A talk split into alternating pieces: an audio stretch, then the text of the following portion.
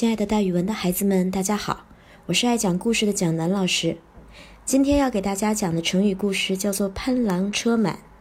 大家都知道，古代的男子如果觉得自己又帅又有学问，是可以自称郎的。比如说刘禹锡作诗的时候就会说“刘郎”。那这个潘郎是谁呢？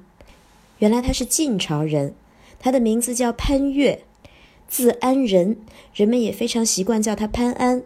大家一定还听过另外一个成语，叫做“貌比潘安”。那潘安到底长得帅还是不帅呢？大家听听看，蒋老师的故事，猜猜看。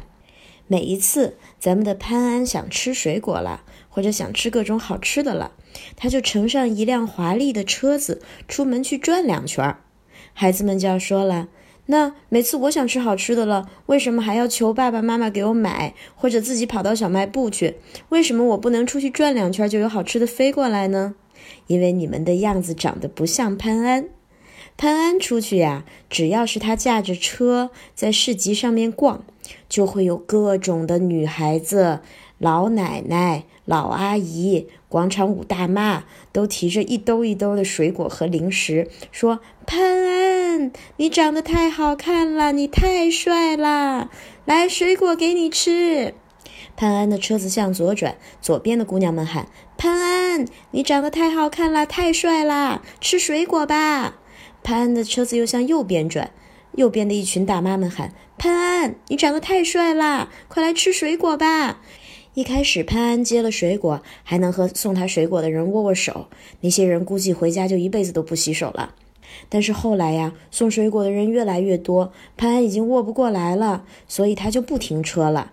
但是他一边走，旁边的大姨大婶们急呀：“潘安，你怎么不停车呀？快来吃我的水果吧！”那他们没有办法，只好把水果往车上扔。所以每次潘安回家的时候，车里都有一大堆的水果，满满当当的。